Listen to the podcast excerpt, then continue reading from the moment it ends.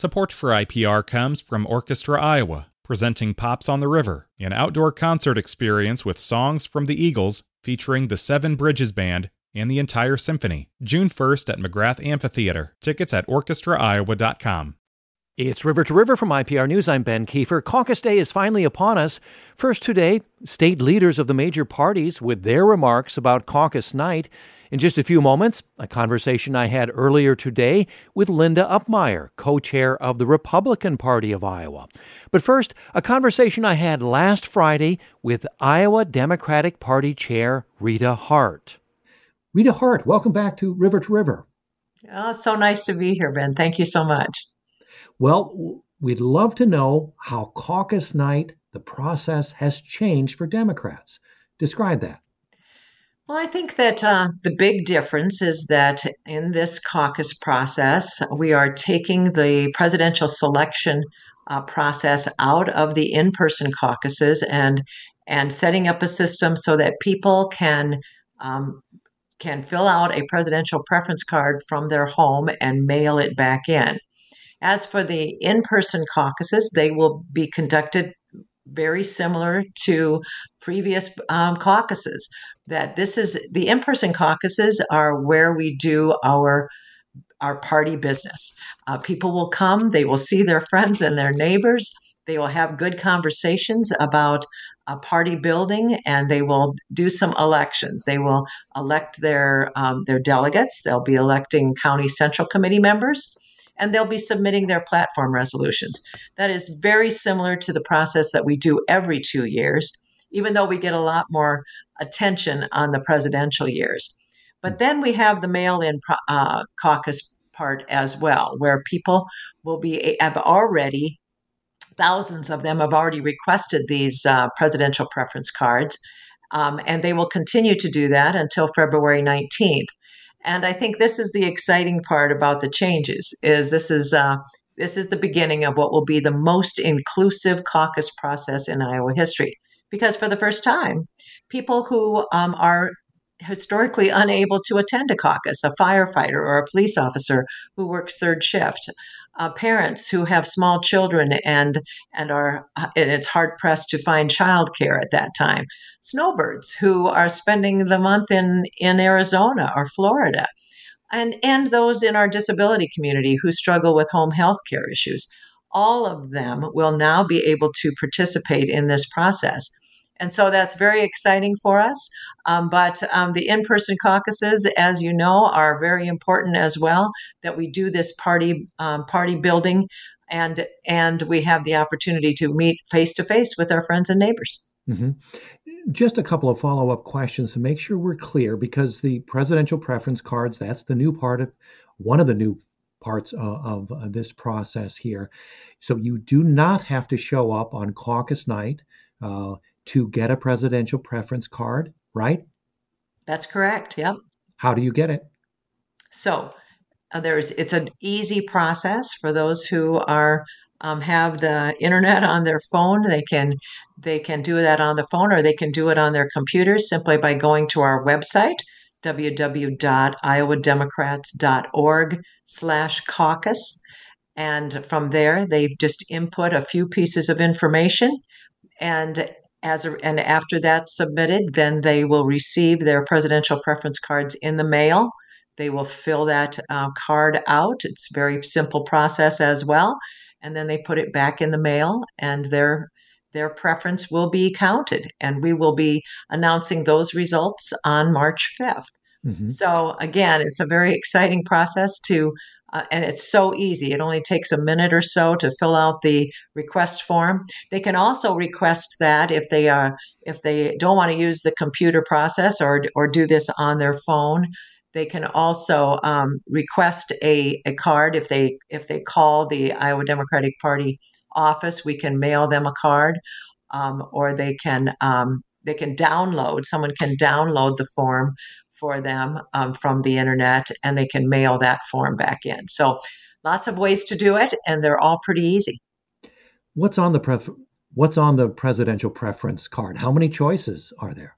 There will be four choices on the cards. Um, and so those choices will be Joe Biden, uh, Dean Phillips, Marianne Williamson, and uncommitted. And so mm-hmm. you choose to fill in one oval and and return that card accordingly. So so this takes care of well let, let me re- rephrase that. So by having these presidential preference cards, uh, we sidestep the bitterly cold sub-zero temperature forecast for caucus day, don't we? I mean, people can weigh in on their uh, presidential preference without going to the bitterly cold temperatures we expect on Monday. Yeah, it will be um, interesting, you know, because uh, again, you know, we're used to in Iowa, we've had many cold caucus nights, we've had many snowy caucus nights, and people still um, show up there because, you know, we know how to handle the weather in Iowa, but we also are very practical about it. I think, you know, there's some people where the, it's not it's not a good risk. Um, it's not good to go out in bitterly cold weather. Um, and again, for all those other reasons that happen every year, no matter what the weather. Um, but some people obviously will not be able to attend on a cold, wintry night um, that has a wind chill factor as low as we're going to see on Monday. And so that's again why we're excited about this process that that it that we for the first time are affording people the opportunity to have their voice heard regardless of the weather a, on a January night in Iowa.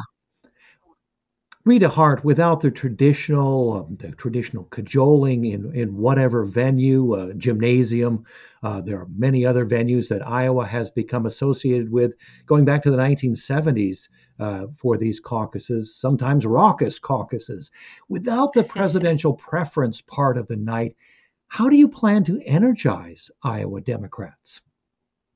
Well, I would tell you that um, Democrats are energized um, here this year because of the importance that they understand that we've got to get more Democrats elected.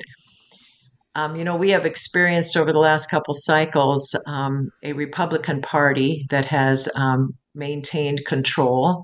And in that control, they have done some things that are very unpopular. Um, and so we've seen overreach in the areas that are really important to Iowa families. Um, the fact that we're we're experiencing our women's rights being taken away from them to have control over their own bodies. Um, to see that we've got books being banned in our schools, that um, that we're seeing a shifting of money from our public school system over to a private school system when we have been so proud of our public education system here in Iowa for so long. These things that are happening in the state of Iowa are out of sync with the average Iowan. And so, um, so we're motivated. Democrats are motivated because we know that it's important to elect Democrats. But I think others are motivated as well because they recognize that when one party has control too long, they overreach. They do things that are out of sync, that they are not truly representative of the Iowa people. And so we pride ourselves in Iowa of having balance. And we know that when we have a more balanced government, when we have um, a more equal representation between Democrats and Republicans, that that results in better governing it results in in uh, in better policies that end up helping um, the the people of Iowa. You know, I I think it's uh, interesting because um, I grew up in a time when. Uh, my mother was a Republican. My dad was a Democrat. We would have both caucuses in our house at the same time, hmm. and and that is hard to believe in today's um, day and age. Certainly is. yeah, but in the end, we also recognize that we were represented in the state by a very um, uh, by two senators who were on opposite sides of the spectrum, with Senator Grassley and Senator Harkin, and people on both sides of the aisle um, crossed over to vote for the other because they recognize how much how important that balance is, and that's what we need to get back to here in the state of Iowa. As you mentioned, the presidential preferences of Iowans uh, delivering those cards, returning those cards, uh, won't be counted until March. Looking at New Hampshire's approach and the fact that they've, well, I guess basically thumbed their nose at the DNC, do you, Rita Hart regret changing your process here in Iowa to comply with the DNC nominating calendar? Yeah, so You know, I, I would say that um, we've all been disappointed by this process um, that that the DNC has made with our with their calendar decision. Um, and you know, as somebody who lives in rural Iowa, um, I'm I'm particularly disappointed by that. I think it's so vital that that small rural states like Iowa have a voice in this presidential nominating process and have a, a, an important voice, right? And so um, I think that that's been part of our conversations long before I became chair. I people have been working on this long before I started um, earlier this year, and so um, it's troubling that the DNC made this decision, and as a result, there's no representation of states who are in the central or mountain time zones, nor is a nor is there a state anything like Iowa where where you can come in as a candidate and be rather unknown and and get up close and personal with people in a in a state that's more affordable and uh, more um, easy to uh, to go across the entire state several times. Um, so that that's all disappointing. But I have said from the very beginning that we are going to do what's best for Iowa Democrats. New Hampshire's going to do what's best for them, um, and we've had these tough conversations with the with the um, DNC, and and we know this time that you know we've got an incumbent president. We know that President Biden is going to be our nominee, and we're still gathering on January 15th so that we're not losing out on any opportunities to elect more Democrats. That's the important work that's got to take place so that we are in good position in 2028.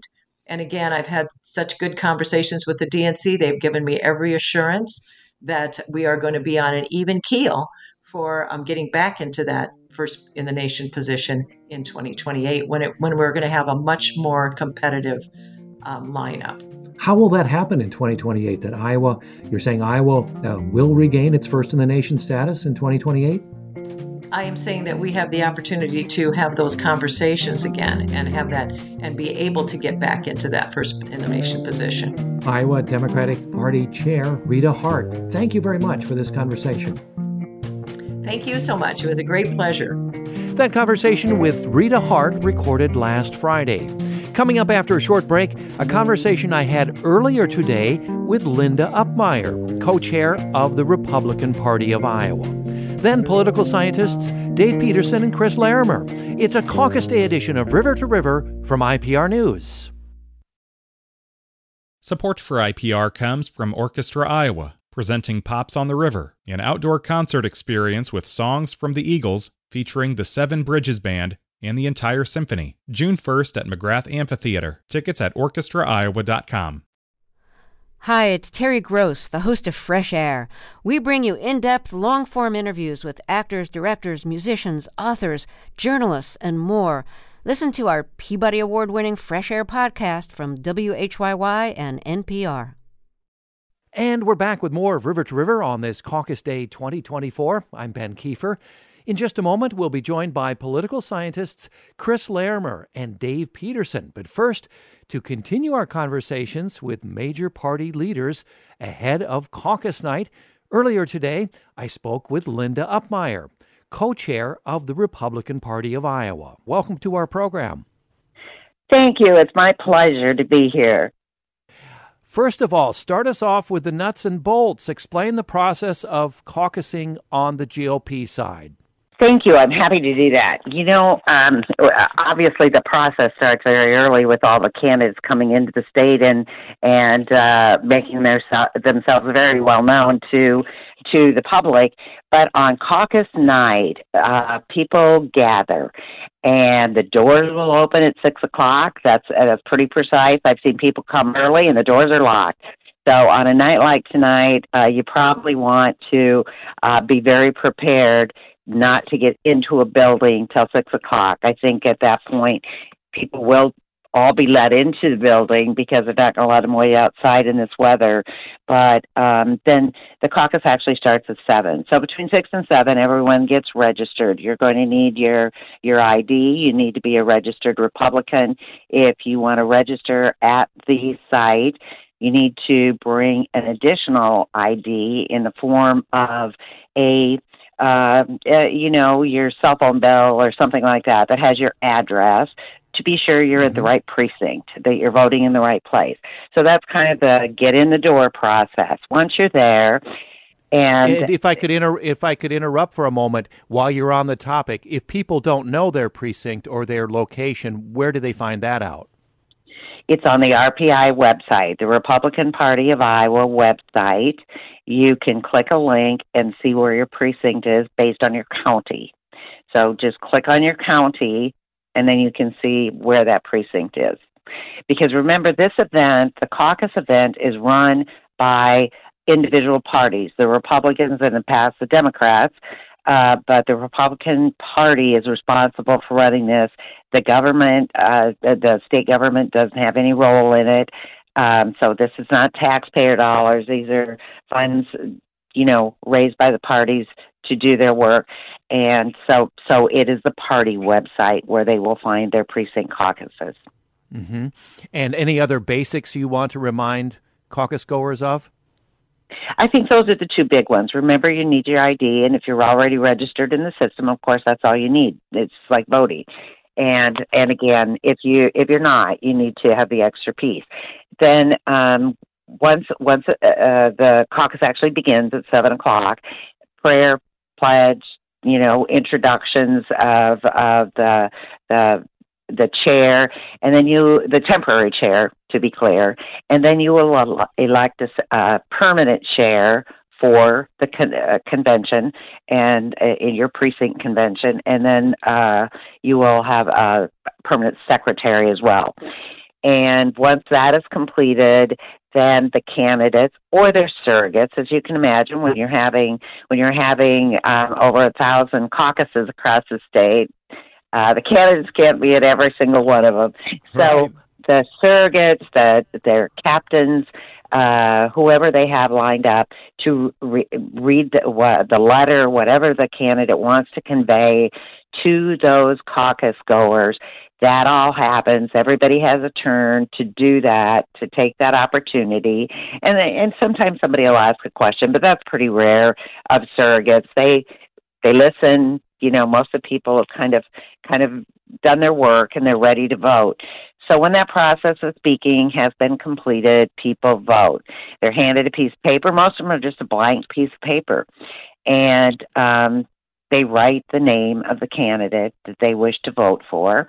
And those are collected and they are counted uh, in front of the caucus. So everybody uh, watches the process, and every candidate can have uh, a up close observer watching that process as well.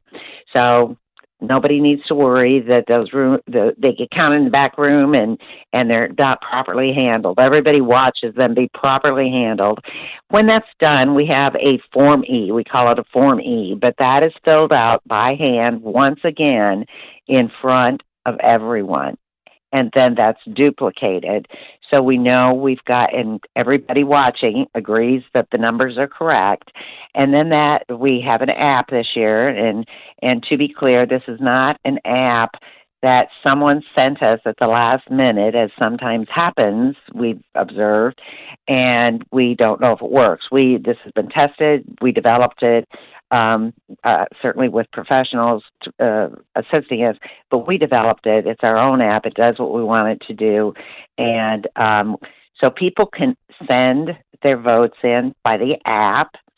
They can enter their votes there, or they can phone them in.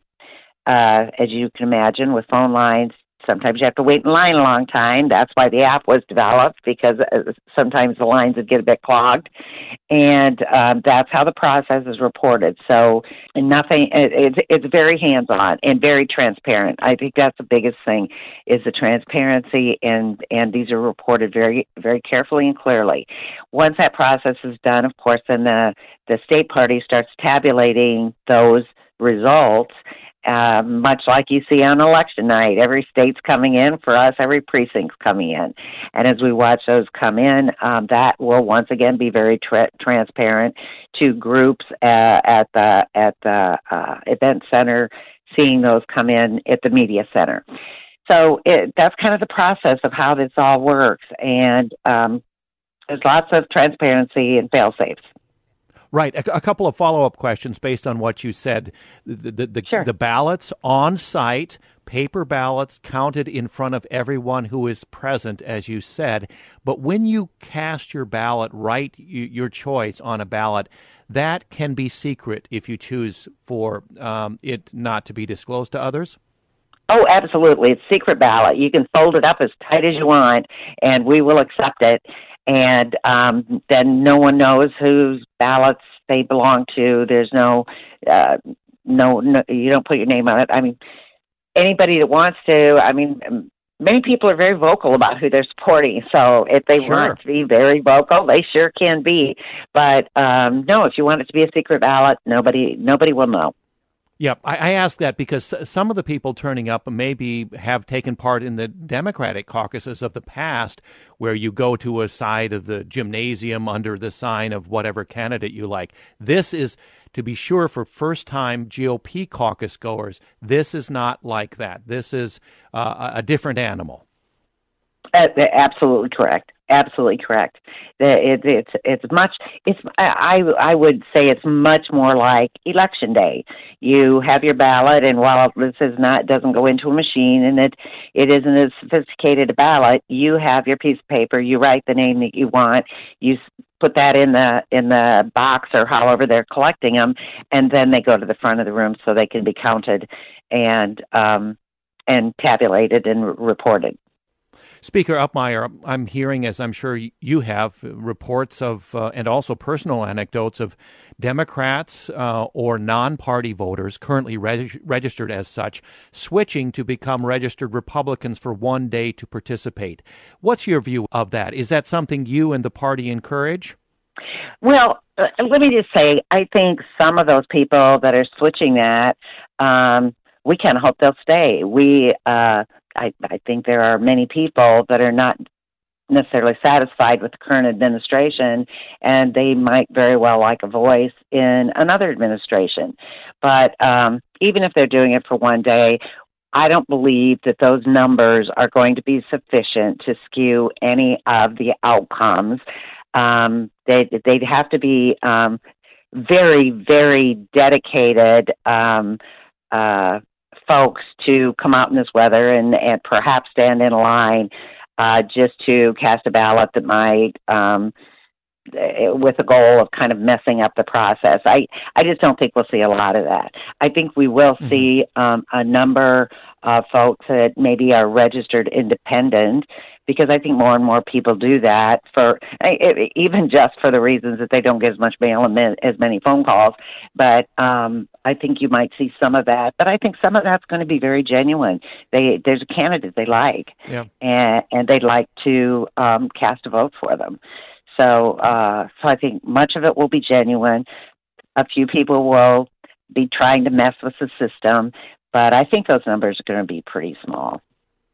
Right. I'm not perhaps people messing with the system, as you say, but other people who are saying, well, if uh, the Democrat doesn't win, I, I, want to have a voice in who might.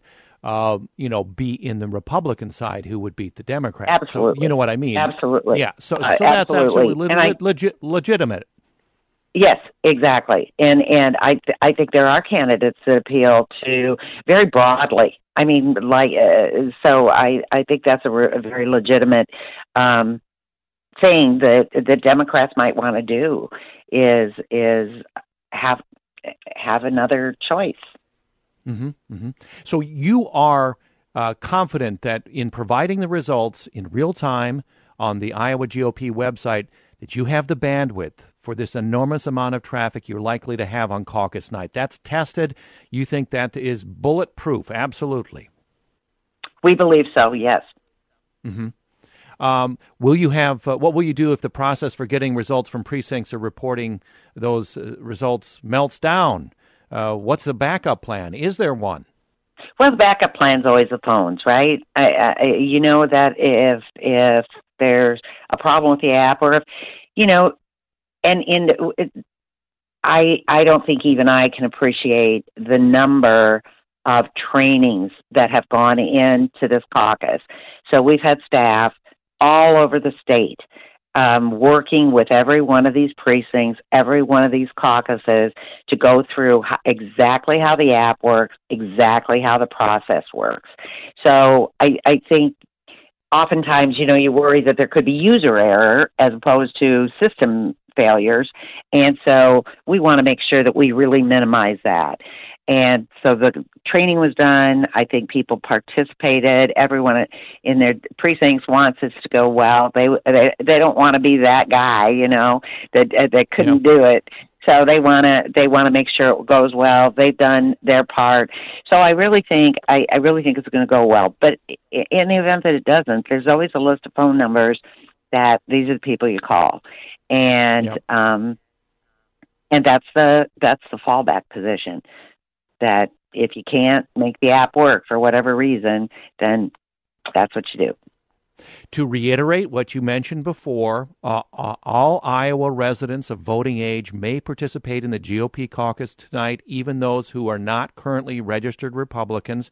Uh, if they're non party or Democrats, they can register as Republicans on site if they bring, of course, an ID, a driver's license, for instance, and proof of an Iowa address, a utility bill, or a cable bill, just to make sure we're clear on that.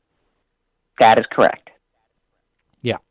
What do you expect in terms of turnout for these bitterly cold temperatures, the coldest caucus on uh, record? How do you think the, the, the bitter cold will shape turnout?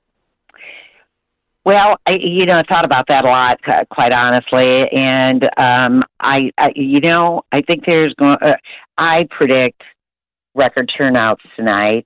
If we fail record turnouts because of this cold, I think the turnout's still going to be great. I can tell you, my 92 year old mother is still going to her caucus. She's got her boots, she's got her parka, and one of her neighbors is she. They're going to ride share uh, so uh, I, you know, I think Iowans are resilient people. They, this isn't the first time that they've had cold weather, and when it's cold weather that persists more than a day or two, they learn how to get their groceries, do the things they need to do, and this is one of them. This is one of the things that that they value doing. And so I think we're going to have a really good turnout tonight. I don't think the weather is um I you know obviously there's going to be a few people that just can't do this because of the weather but I yeah. think those numbers are few. I think people will really uh, they want to do this. They're ready. We've had candidates in the state for gosh, I I, I feel like a year now and um and they've been working hard. They've gotten to know these people especially their favorites. They've probably been to two or three or four of their events and shaken their hands, ask them questions, and they feel like friends and they want to support them. So I think they're going to do their very best to be able to do that. So I think we're going to have a great turnout. Mm-hmm. On Sunday, the former president, Donald Trump, also, of course, a candidate, suggested that casting a vote for him on caucus day would be worth dying for. Uh, Speaker Upmeyer, his direct quote, please react to this. You can't sit home, he said. If you're sick as a dog, you say, Darling, I gotta make it. Even if you vote and then pass away, it's worth it. Would you say it's that important to participate? Well, I, I will say that when I heard the president say that, he because I was taking groups of people to all the events. We attended many events yesterday with uh, dignitaries and folks that that are here, and I was hosting, and uh, he said it with a smile. So it was a little tongue in cheek. I don't think the president expects anyone to die voting for him, but he does believe it's very important, and I think every single candidate does. I every event that I attended uh, yesterday and the day before, every candidate really really made the plea to their their supporters that this is important to come, bring your friends, bring make sure you find all of my supporters and bring them. And so this is important to everyone. Linda Upmeyer, co chair of the Republican Party of Iowa, thank you so much. Oh, thank you. And I encourage folks to caucus. I, I'm so sorry the Democrats aren't caucusing in the same way because I think that was something we shared that we um, that we all held dear. So I'm sorry that that's not the way it's going to be tonight. But um, we do need the Republicans and and folks that want to vote Republican to be to be able to do that tonight. I'm excited. Linda Upmeyer, that conversation uh, with her recorded uh, earlier today.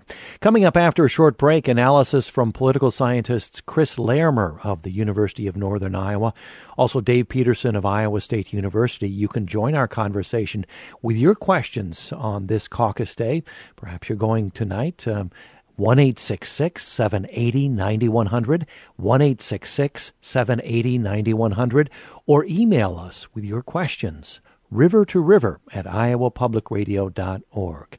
I'll ask, of course, Chris Larimer and Dave Peterson, one in particular, they'll be watching tonight as the results roll in. And uh, we remind you that uh, Iowa Republicans casting their first votes of the 2024 presidential election uh, tonight, starting at 7 p.m. Our coverage here on IPR uh, starts live coverage of the caucuses in collaboration with NPR, Iowa Public Radio. We'll have uh, several of our reporters out there, including Zachary Oren Smith, featured on the coverage this evening. Also, Sheila Brummer. Uh, you can tune in beginning at 7 p.m. Uh, this evening. Democrats meeting tonight, as we discussed earlier, to conduct party business, but not to cast votes. Uh, that instead done by mail this year. Back in just a moment with more of River to River from IPR News. Hi, it's Terry Gross, the host of Fresh Air. We bring you in depth, long form interviews with actors, directors, musicians, authors, journalists, and more. Listen to our Peabody Award winning Fresh Air podcast from WHYY and NPR. We're back with more River to River from IPR News. I'm Ben Kieffer on this Caucus Day 2024. Iowa Republicans casting the first votes of the 2024 presidential election tonight. Perhaps you will be caucusing and uh, casting your vote as part of the uh, GOP uh, caucus uh, process. Let's finish off the hour with analysis from two political scientists we hear from regularly here on River to River. Dave Peterson joins us, the Lucken Professor of Political Science at Iowa State University. Dave, welcome back to the program. Thanks for having me, Ben.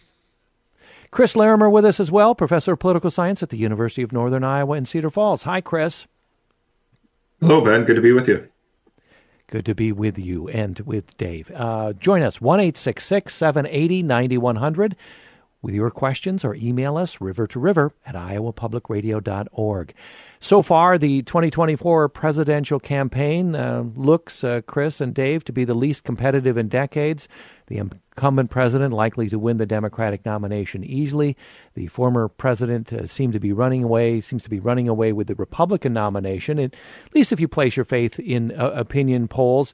Let me ask each of you what's top of mind, uh, starting with you, Dave Peterson, as we count on the final hours until Iowans gather at precinct sites across the state on this frigid January 15th.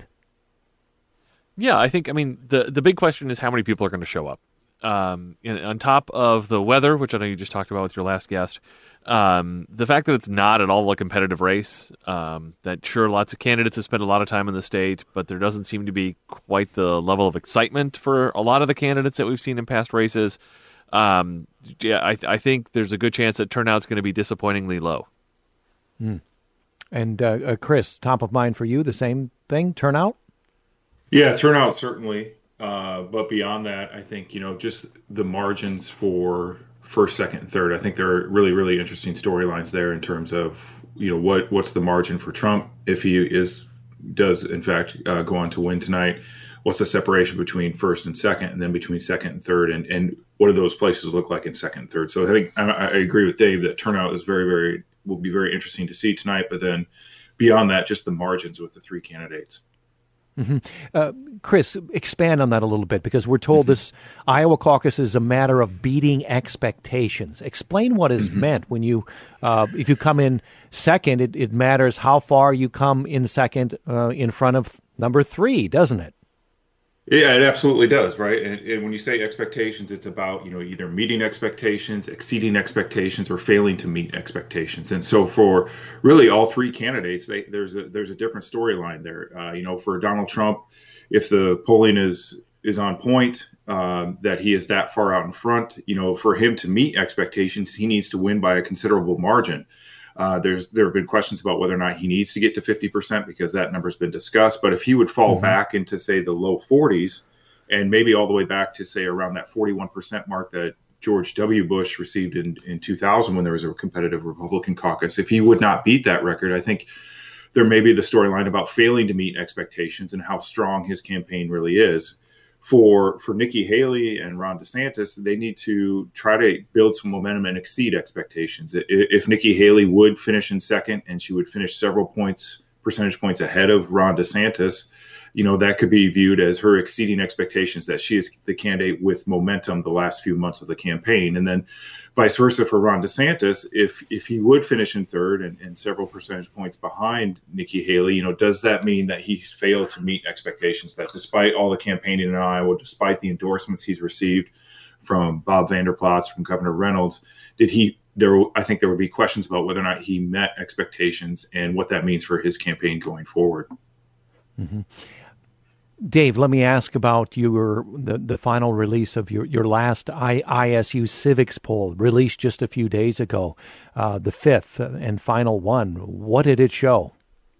Sure. I mean, it showed a lot of the same stuff that a lot of the other polling has shown, and a lot of what we've seen in previous months. Uh, so, our, our amongst our amongst our uh, 400 plus respondents, right? Donald Trump was in first place with 55 percent, um, with DeSantis and Haley both tied at 14. Um, I'll note, you know, the we've been a little higher on Trump, or Trump has shown up a little bit higher in our polls than a lot of the others, um, and that Haley's been a little bit lower in our polls than in the others. Um, and so, uh, uh, you know, I, I recognize I, I, like my poll, I trust my poll, but it's just one mm-hmm. one snapshot. Um, the other thing I'll add is that in ours, uh, Chris Christie uh, suspended his campaign after the data collection was complete. Um, and if you take the four percent that Christie uh, had and and we asked who their second choice was. Uh, fifty-five percent of them said Nikki Haley. Uh, exactly zero people said Ron DeSantis. Um, so if that holds, right, you, Haley would pick up a couple of points just from the the Christie supporters, putting her a, a touch ahead uh, of DeSantis, which I think is in line with a lot of what the other polling is showing. Mm-hmm. Let's go to our phones 1 780 9100. About 10 minutes left with our political analysts. Uh, we have uh, Chris Larimer, Dave Peterson. Uh, let's go to Ron. Ron, welcome to the program. What's your question? Thanks. Forecast. The voters in the 48 other states will rise up and depose Iowa and New Hampshire for the past 50 years. These two tiny states have dominated the process of whittling down the choice of candidates. Uh, for the rest of this century, you should be in the back of the pack. You know, after okay. 25 other states have done our primaries, then you guys can start with your precinct level caucuses. Thanks. Ron, Ron, where are you calling from? Yeah. Out of state, I'm I in guess. Trenton, I'm in Trenton, Missouri, one of the 48 abused states. All right, Ron. Thanks for listening to Iowa Public Radio and for giving us your view. We appreciate it. So earlier in the hour, gentlemen, spoke with Rita Hart there about, and she said, well, they'll be in a conversation for about 2028 about Iowa regaining on the Democratic uh, column uh, its its thing. But but uh, for now, then, uh, uh, Chris, comment on on where the Democrats find themselves with this mail-in ballot that won't be counted until March. Yeah, I think you know the the question about whether or not Iowa can move back to first for the for the Iowa Democratic Party. I think that's a difficult one, given what the National Democratic Party has said about wanting more in terms of participation, wanting more in terms of representativeness. Although that's that's a little bit different question. I think on the the participation part of it, you know, with the presidential preference card, the idea, as as Rita Hart said in that first segment, is to to really open up the process to everyone and the way that they're doing that, as she said, the National Party has indicated that they cannot reveal those results now um, until early March. And I, you know, I, I think it, this is a difficult first test for, for the Democrats because it's it's not really a competitive or not a particularly competitive uh, caucus this cycle with an incumbent in the White House. And so I think to, mm-hmm. to for that to change by 2028, I, I think that's that's going to be a challenge for Iowa Democrats if the national Democrats, their reasoning for taking Iowa away, don't change between now and then. Mm-hmm. Dave, weigh in on this. I asked uh, Chris talked a little bit about expectations and the Iowa caucus results. How big of a threat do you believe Nikki Haley is to Donald Trump with her recent surge in the polls? Dave. Um, in in Iowa, I don't think she's much of a threat at all. Right. So I mean, even her best polling has her 20 plus points down. Um, I I have trouble imagining a scenario where Donald Trump doesn't win tonight. After Iowa, um, things may change a little bit, right? I think Chris is right about the the uh, expectations and the narrative that comes out. If she is a clear second choice, um, I think DeSantis is in trouble moving forward, which essentially means the race is is Trump versus Haley. I think one of the things that the DeSantis and Haley campaigns have done a poor job of in this cycle is defining what this election is about, right? In in when incumbents are running for reelection for president in the general election we talk about the election being a referendum on the incumbent or a choice between the two candidates right? Joe biden uses the compare me to the alternative not the almighty line um, about that. And i think this race has been dominated as a referendum on donald trump and that none of the other republican candidates have done anything really for most voters to see this as a choice now, if it's just down to Trump and Haley, that gives her that opportunity, right? Because if it's a referendum on Donald Trump inside the Republican Party, he's going to win. He's going to win easy.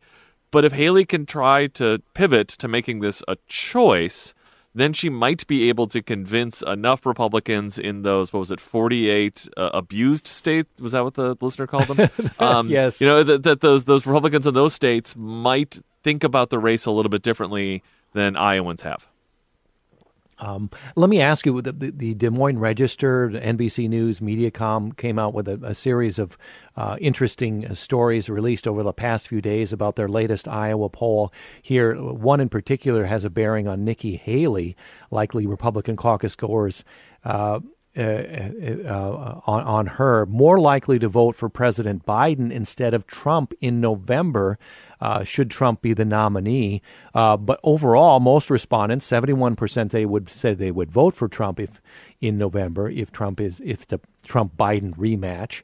Uh, 11% say they would vote for Biden. But this is interesting. Break, broken down into respondents who plan to caucus for Haley stand out as significantly less optimistic about Trump's chances than other uh, likely Republican caucus goers. A majority of Haley supporters 54% say it would be nearly impossible for Trump to win against Biden given his legal challenges. Uh, Chris, what is your read? What is that? What more does that tell us about the type of supporters Nikki Haley tends to have? Well, I think it, that there's that there's clearly a split, and that the narrative, whether or not the Haley camp, I mean, the, the Haley campaign has tried to create this narrative of her being sort of the, as she puts it, you know, this the next generation of Republicans trying to move on from uh, from Donald Trump um, and trying to be a Republican without them really saying it. That it, that is more electable, and, and to some extent, she's talked about that. You know, there's the campaign ad about how Haley could beat Biden in a head-to-head matchup by 17 points from some poll compared to DeSantis and, and Trump, who would struggle against Biden. So I think it's it, it, comes down to this electability argument for the Haley campaign, and it's and, and you see it as you said in that Iowa poll. But as as folks who have looked at that Iowa poll, the results there have talked about some of the, the other findings from it the supporters for Nikki Haley, at least in that poll, the latest poll, were you know the enthusiasm numbers, the excitement numbers, the favorability numbers, those are considerably down compared to DeSantis and Trump, and so it's it seems to be you get the sense that there are some Republican caucus goers who are looking at that electability, who are looking for someone maybe other than Trump or DeSantis but the level of excitement and attachment to, to Nikki Haley is not quite as strong. So I think that's one of the big storylines going into tonight is is she able to pull in caucus goers, even caucus goers who may not be as excited about her candidacy because they're looking ahead to to November and thinking more about electability. Yeah. Dave Peterson, do you see anything in these uh, latest Iowa polls that jumps out? Yeah, um, there's a couple of things that that'll sort of build on this. Well, I'm going to talk about my poll instead of the Iowa poll, if you don't mind. Um, sure. You know, we've asked uh, respondents questions about. Um, well, let me let me put it this way: it's, at some level, the Nikki Haley supporters tend to be almost living in a different reality than the than the Trump supporters, for instance. So we ask questions mm-hmm. about who won the 2020 election. Um, the Nikki Haley supporters say Joe Biden won in a fair election. We ask questions about Trump's indictments. Um, the Nikki Haley supporters say that Trump has committed federal crimes. So part of the reason why I think Nikki Haley supporters, even Republican Nikki Haley supporters, um, or say that they're going to be likely to vote for Biden, is because that these are the Republicans who believe that Biden won and who believe that Trump has committed crimes and is likely to be convicted of these crimes before the general election. Um, and then the other thing that I'll add is that we have um, a different take. Uh, our data showed a very different picture of of um, the relative strength of the support for Haley and DeSantis. And this is right. Different polls are going to give you slightly different answers. Um, mm-hmm. But but for in our data, um, only about 36% of DeSantis supporters said that they've made up their mind.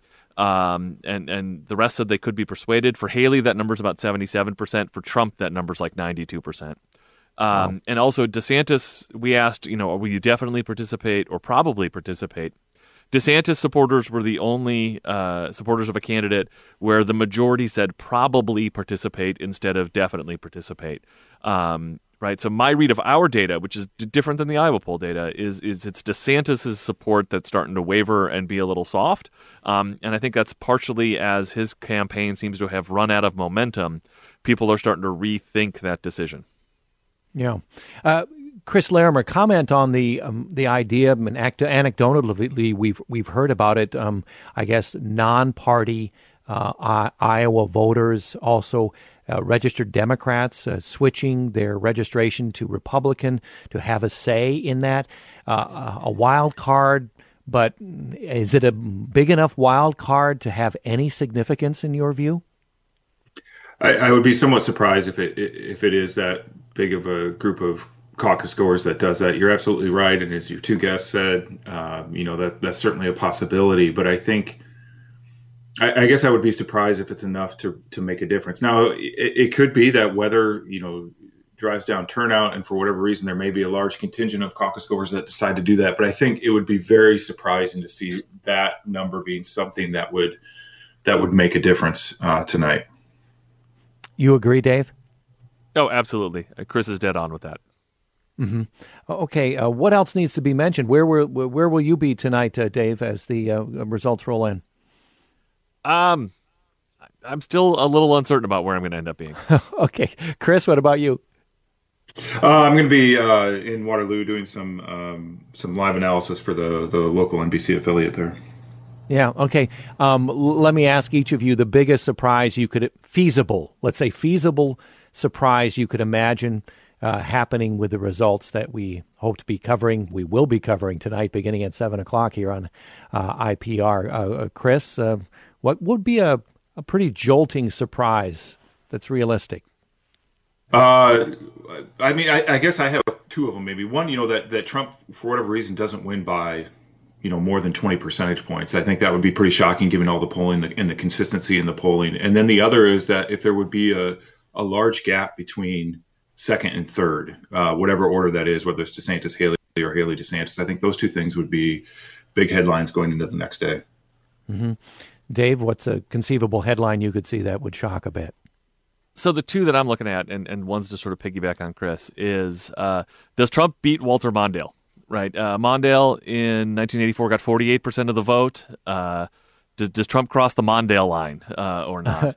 um, and the other big surprise would be Ramaswamy in third.